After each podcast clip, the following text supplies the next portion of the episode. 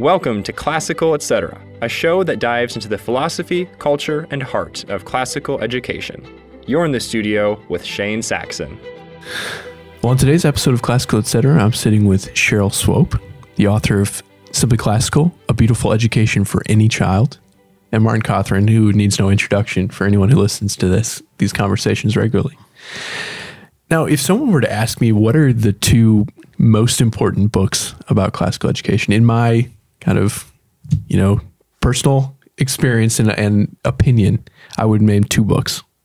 So I would name Climbing Parnassus by Tracy Lee Simmons, a book that I feel like for a lot of people has not only provoked them to take classical education more seriously, but also to think about the role of Latin in classical education. And then second, I tell people this all the time. It's simply classical, a beautiful education for any child. Not only as a book about special ed- education, but as a book about classical education. Maybe the only book length discussion of the distinctly Memoria Press version of classical education that exists. And it's very compelling, not just because of that, because it's also a great book. So, Cheryl, let me ask you this question. In the beginning of Tracy Lee Simmons' book, he has this quote. He says, The tireless study of classics has always been, to put it bluntly, an elite pursuit, as a privilege of a comparative few. We should not skirt this fact. Classical education must not be patronizingly defended, must not be sold for its democratizing traits. So these two books, I think, are two of the most important books on classical ed. Can that quote coexist with your book? Yes, it can. And I have read that book and I also love that book. So I address that in Simply Classical. Um, and by the way, thank you for having us. Yeah. Um, when we think about classical education, and I, I had to think about this myself from my children, we have to distinguish it between something that Tracy Lee Simmons does. We have to distinguish this between um, a classical scholar and classical education. So I think we would all agree that in our classical schools and our classical homeschools, we we don't have um, philologists. Is that the word? Classicists. Yeah. We don't have people who will one day translate the Aeneid in the original language.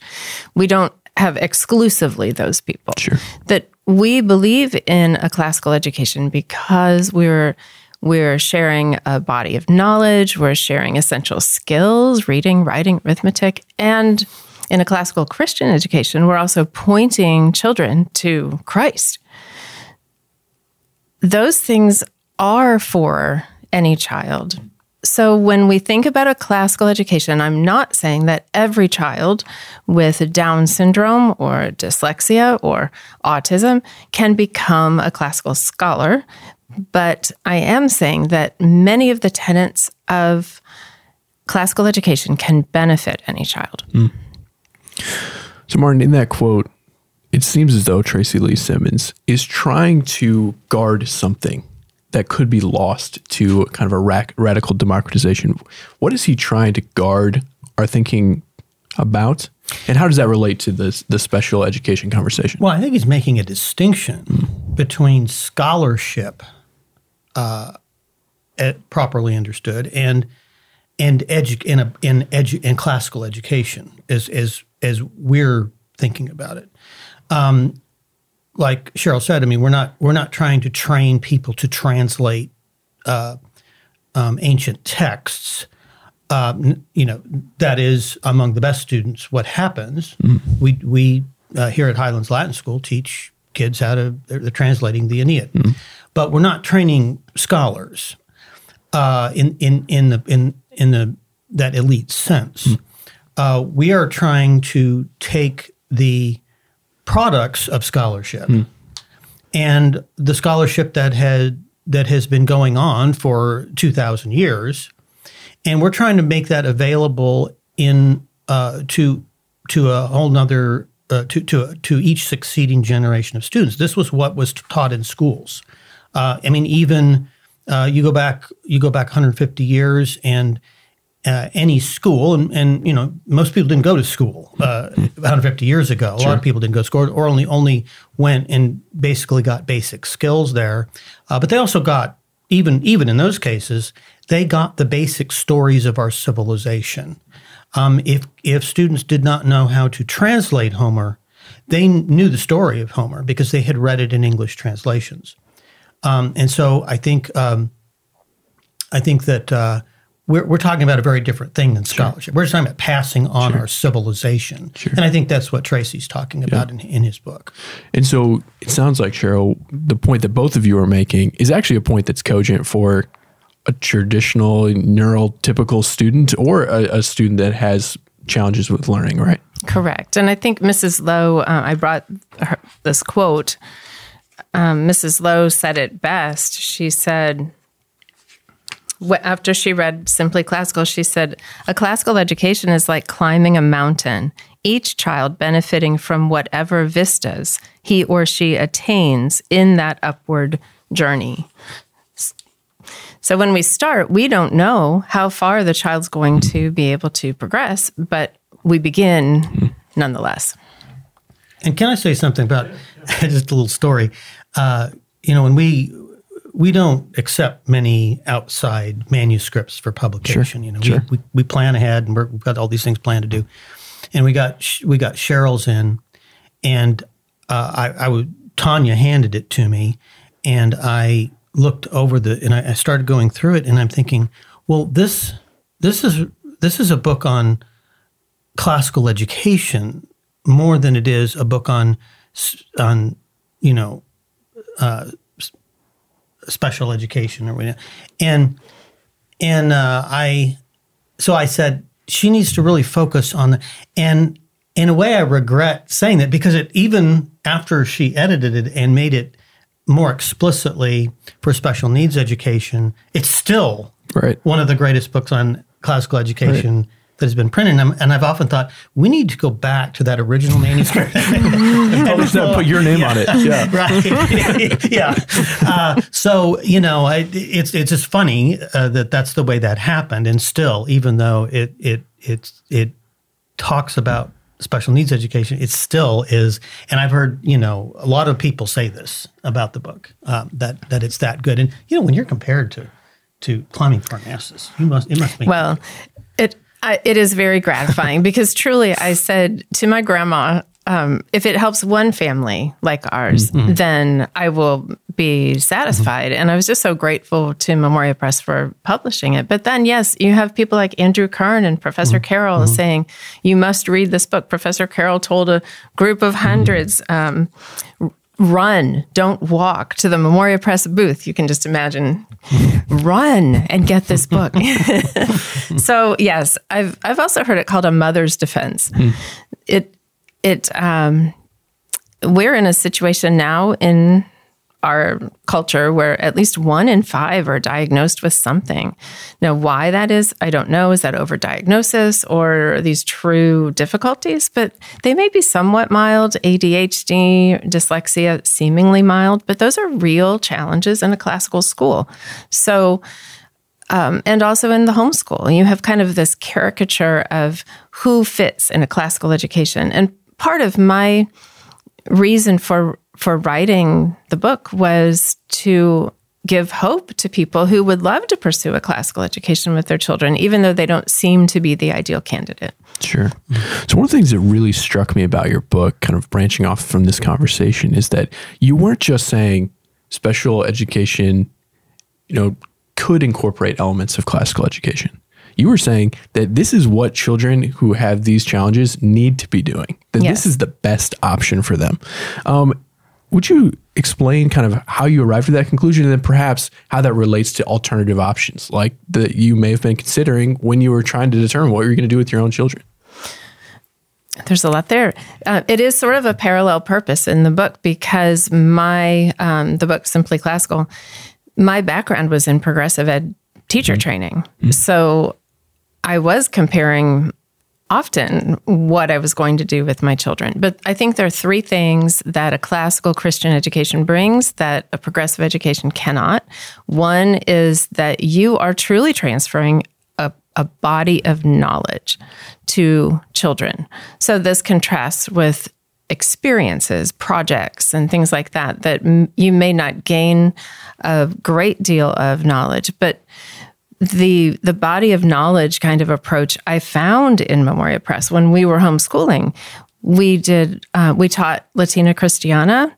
I knew no Latin, but the three of us together learned introductory Latin. Sure. And then we saw the fruits of that when we were studying English vocabulary. I was able to drop our English vocabulary studies as soon as we were doing wow. Latin. Same with grammar. So it streamlined things for us. Um, in a way that mere projects would not have. In fact, the projects would have taken me way more time. Sure, but, sure. Um, so the body of knowledge, also the skills. Again, in the more progressive approach, you we were taught invented spelling. So um, you spell the word the any way, however you think it should be spelled. That was sort of our approach. In a classical education, you're truly teaching them to spell, to uh, develop penmanship, beautiful penmanship, to learn their math facts, to to read and to read well. So the skills, knowledge skills. But then the third with classical Christian education is the leading them to Christ, mm. to the gospel, to an understanding that they are loved, they are made by God, and they are redeemed by Him in Christ. That was the focus, the the pinnacle, the the apex of our education all the way through, and that fruit is the one that um, that I'm most grateful mm. for. Um, some listening may know that my son was very very sick just this last mm. uh, about two weeks ago over the holidays. He was in the hospital. I was with him, and uh, when he came home, he he said that he wanted his Christmas, well, he recovered, thanks be to God, and um, regained his speech, regained his thinking. And he said that he wanted his Christmas money to go to something that would last. Sure. And I think that um, it it is that understanding that we are forgiven that then leads us to serve. So he wanted all of his Christmas money to go to the Ukraine, I mean, to Ukraine, where the gospel would be preached. Mm. He said, You know, I could buy games, a Switch, like my friends, I could buy movies, but I want to do something that lasts. Yeah. I believe his education yeah. was foundational mm. in that. And that's something that most special special education programs can't give a child because they're held in a secular setting. Yeah. So Martin, kind of Cheryl's giving an individual example, but it seems like we sometimes are thinking about the, the big picture and thinking about what is how how is classical education taking a part in cultural renewal? Wouldn't you say that this is a really kind of specific and important way that education can help us achieve that cultural renewal by providing education, high quality education that is actually effective for children with challenges uh, academically? Well, I mean, the body of knowledge that Cheryl refers to, there there is a fairly coherent, pretty identifiable body of knowledge uh, that is kind of the common coin of education throughout, you know, I mean, ultimately going back a couple thousand years, but more specifically in the last um, uh, thousand years, mm-hmm. really, with the recovery of education in the Middle Ages. Um, and that the point I made about that we're passing on a culture. What what you mean by you know you talk about cultural recovery. Um, uh, you, I said I think you said cultural renewal. Yeah. And I I guess that's a good. I, at first, I was thinking that's not a good word renewal, but actually it is. I mean the the the. the that body of knowledge is just sitting there, mm. largely in our modern schools, not being taught. Mm. So we have to kind of bring it back. Mm. Um, we've had several generations of education in this country when we have not been passing that body of knowledge along. Sure. So, you know, you're, you know, my parents they they got some of the basic stuff because you know my dad got, you know, in his little uh, one room schoolhouse in the hills of South Carolina where they had three books. Okay. Um, he got that somehow. It, it was there were these common reference points that everybody had, and somehow they got that. If not through a book, then through the knowledge of of, of a teacher. Uh, but you get past that generation, and it, it gets very very weak, and so we we have fewer and fewer common reference points. And what that means is that our culture is coming apart. And we're seeing that in a lot of different ways right now, I think, politically and in other ways.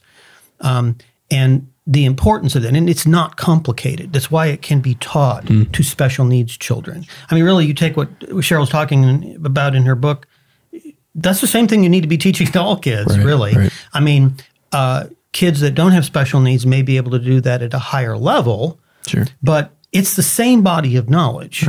That's the thing, and I've, I've used in reference to um, Cheryl's book. I've used you know the analogy that uh, Mortimer Adler used to use in regard to the different ability levels of students and learning.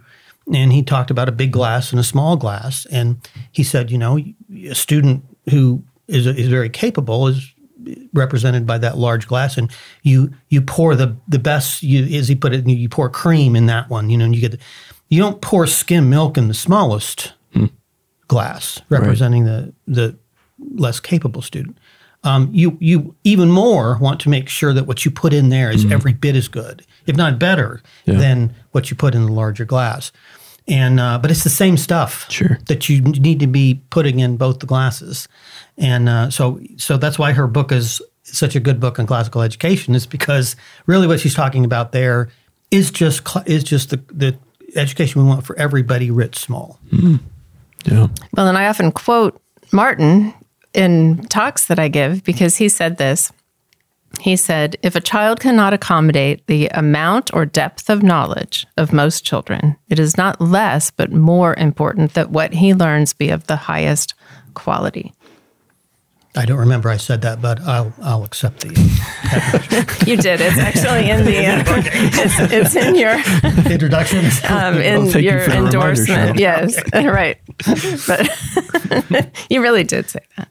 Yeah, and and people appreciate that, and the cream analogy. People have referenced great. that. Mm. So it seems like that principle is analogous to another little phrase that we use a lot around here, and that is the phrase, the Latin phrase "multa non multum," much, not many. Um, Cheryl, will you explain that phrase, how it how it relates to the ideas in your book and your view of education? It's um, it is a wonderful phrase, and it's a wonderful tenet, and it saved me from trying to do too many things. And I think not just in education, but also in life, that it's the idea that we want depth and richness, not a mass quantity or a survey approach to to literature. We want to take a book and we want to live in that book, as mm-hmm. Mrs. Lowe and Lee would say. So that gives that gives the family, especially if you have children with special needs, it, it gives or the teacher in the classroom with little time, it gives you the freedom to just enjoy one really good book at a time. So that that helped me also if i needed to only do latin math and piano and literature that that day or that week because of medical things or whatever i knew that that was enough because those things had had a depth in them of course starting also with the holy scriptures but uh, but those things were enough. And if we were able then to come to come back to our science and history and and other things, then so be it. But we had we had done our our Bible and our hymns, Sure. and our math and Latin and our literature, and those things were those things were sufficient. Yeah, and I think I, I feel as though you you've maybe written this somewhere, or maybe you just said it, but that you see that phrase multa non multum as a way of life for you and, and your family. Is, is that true? And is it does it go beyond the education? It does. We we actually have a half day rule where we if we do something for a half of a day, then the other half of a day we will rest. We don't try to do too much because we're all kind of wired that way, really. My mm-hmm. husband and me, we have found that we benefit for benefit from that just as much. And not everyone is is bent that way. But for us, if we do something one full day, then th- say some huge outing or some big social event, then normally we need to have the next day pretty be pretty low key. That has helped our family vacations. We went to the Creation Museum and the Ark. We knew we needed to do the Creation Museum first because we wanted to attend lectures. Like Dr. David Menton was there, fabulous lecturer let my children look through the microscopes at the feathers. He did this um, this thing called formed to fly. Mm. That was our focus was to make sure we got to that lecture. And then the next day for the ark, we knew they'd be tired, so we just let them sleep and we went to the ark and enjoyed that on a much more low key basis. Just a, a little example, but yes. Um, on the uh, multum non multa idea, the um, the the idea that because the problem in our in our culture, in our education system in particular, is disintegration. Mm. That you have a bunch of random topics that are not necessarily related to each other in any evident way, and there's never really any coherent attempt to explain how they are related. Right. And so I think that is that's that's the worst problem in modern education and in modern culture in general is this this problem of disintegration. You know, as uh, the poet W.B. Yeats said, things fall apart, mm. um, and and so that's that's that's the thing we have to be pushing against constantly is this this disintegrative tendency in things, and this is why a coherent curriculum is really important. Um, I mean, I think you see among classical students, they're learning all of these things and then they're starting to relate things as they get older in their education so that they can see that this is this is this is all connected. Uh, the the the world is um, is is is not just a world; it's a cosmos. It's it's a bunch of things, but they all relate to mm. each other in some way. And that's something that just doesn't happen yeah. in modern education. And you would say that a lot of what causes that is trying to do too much.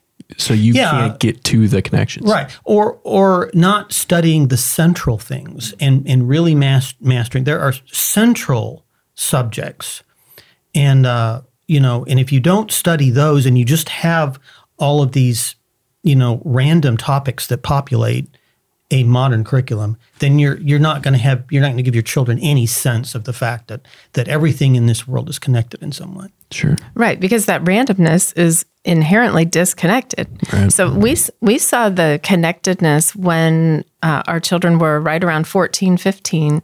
It was it was a wonderful thing to start seeing. It was I think Narnia is when it was like literature and fantasy and and Christianity is all coming together. Mm. And, and, my son was having these insights that were just remarkable that I would never have expected back when we were just first teaching him to learn to read. Sure. But it does, it bears fruit in the end. Yeah. And, and, and in, Christ, in a classical education itself is the product of a coming together of two great traditions uh, the Hebrew tradition of divine revelation and the Greek spirit of rational inquiry hmm. brought together in Christianity. Sure.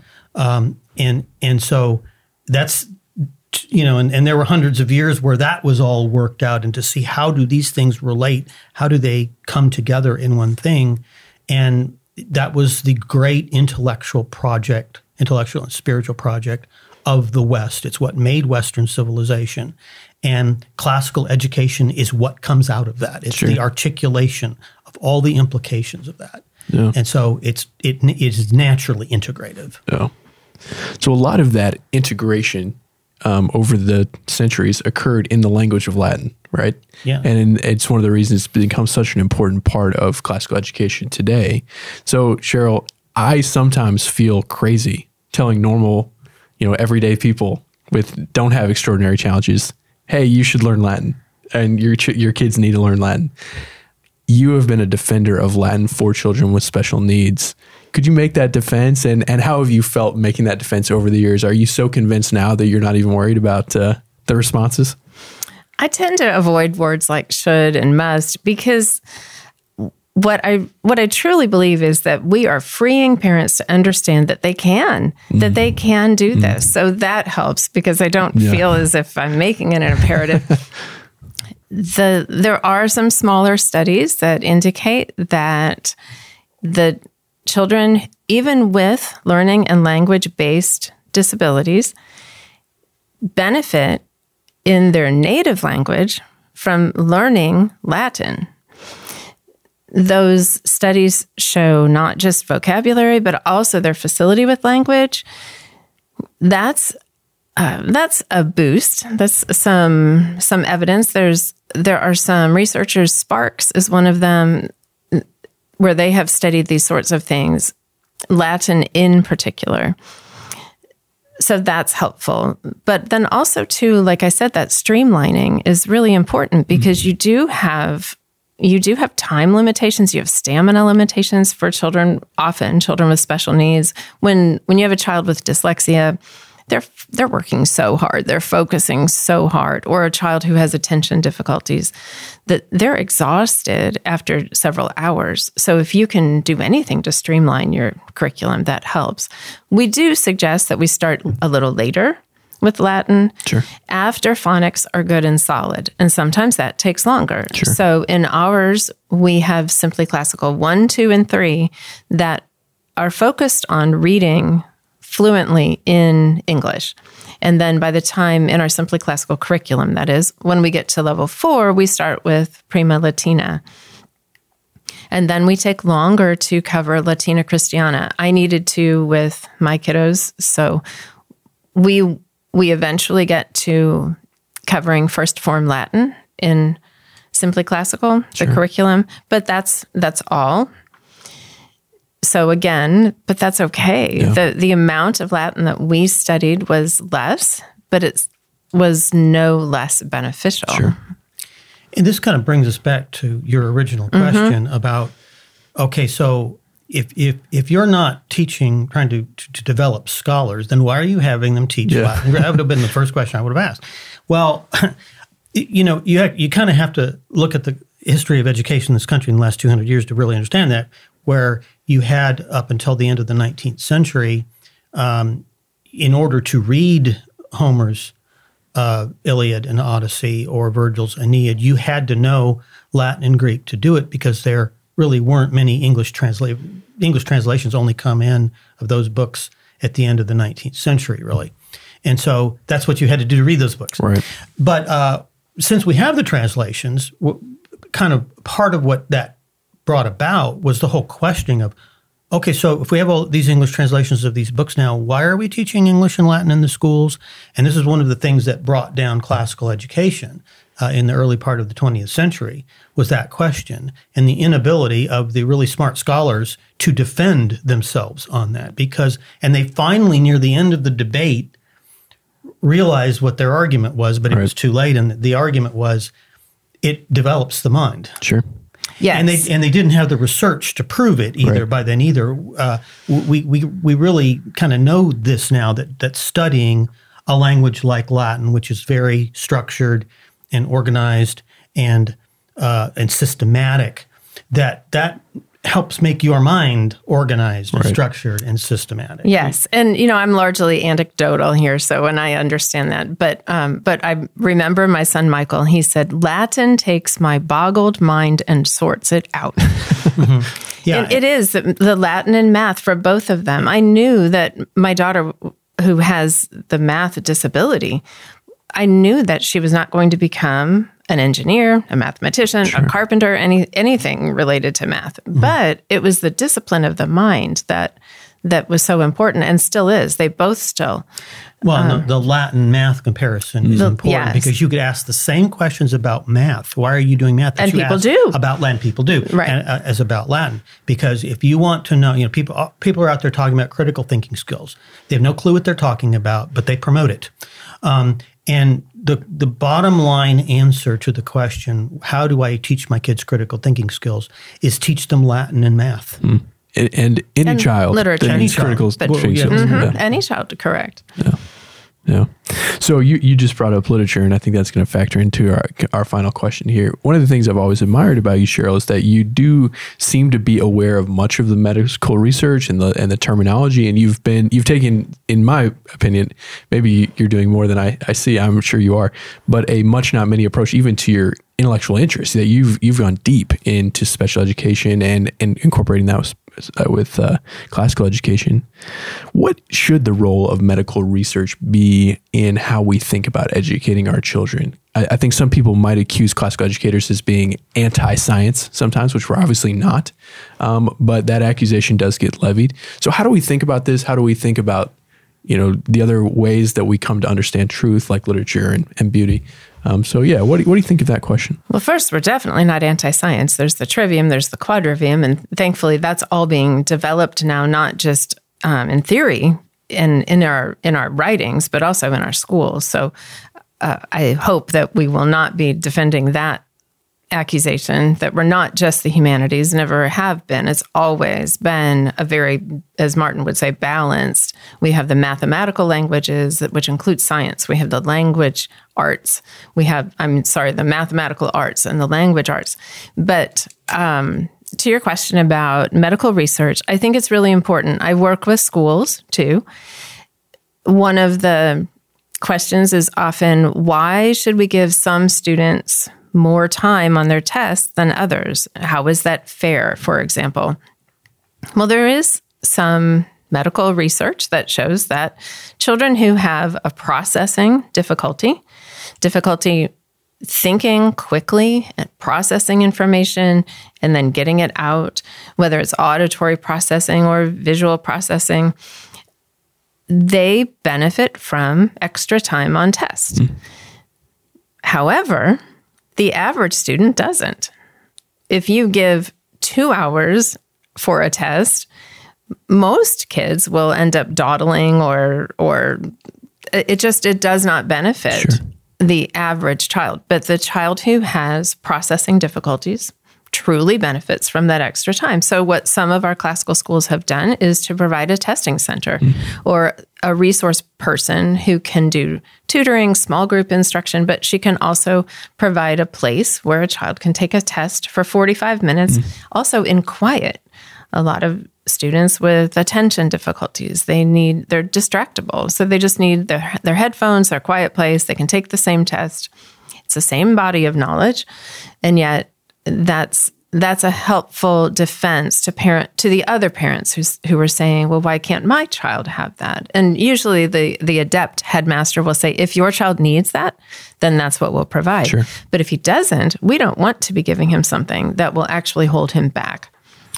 It seems like both of you have cultivated some wisdom and ability to navigate this data and these studies in a way that I think some people find difficult you know, you, Martin, you've written about this. The a study has shown fallacy. That's that speaks to your kind of wisdom in approaching the different onslaught of data. Could you both just give some advice to educators and parents who are trying to sort through that data? How can they cultivate wisdom when they're approaching information?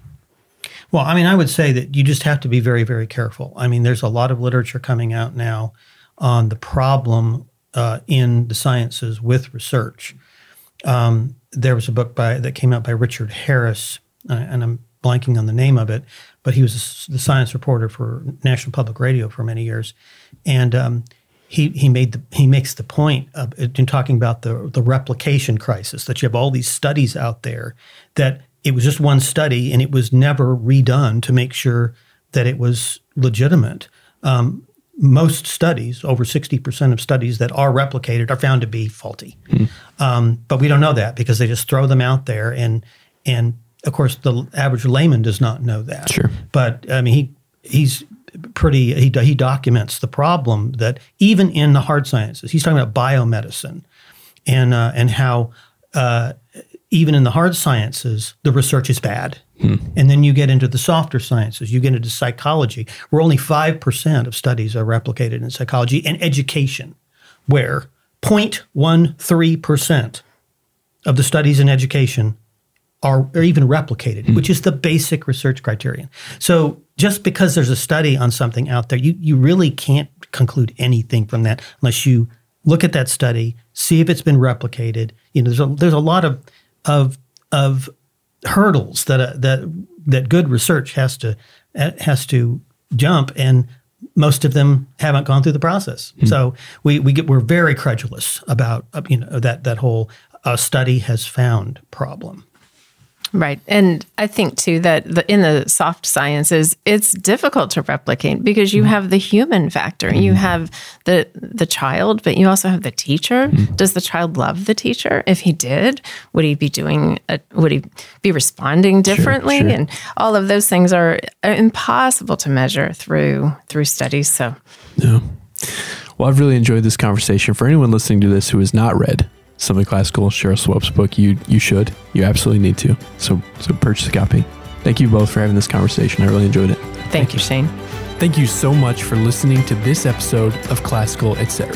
You can find us on Spotify, Apple Music, or wherever else you get your podcasts. If you like this episode, consider leaving us a positive review and sharing it with a friend. A huge thank you to the Memoria Press Podcast Network for hosting our show. Be sure to check out all the great podcasts there. As always, I'm Shane Saxon. Thanks for listening, and I'll see you next time. You've been listening to the Memoria Press Podcast Network, providing a classical Christian perspective on the world of education. To learn more about Memoria Press, visit memoriapress.com. To connect with us, follow us on Facebook, Instagram, and Twitter. Thanks for listening, and we'll see you next time.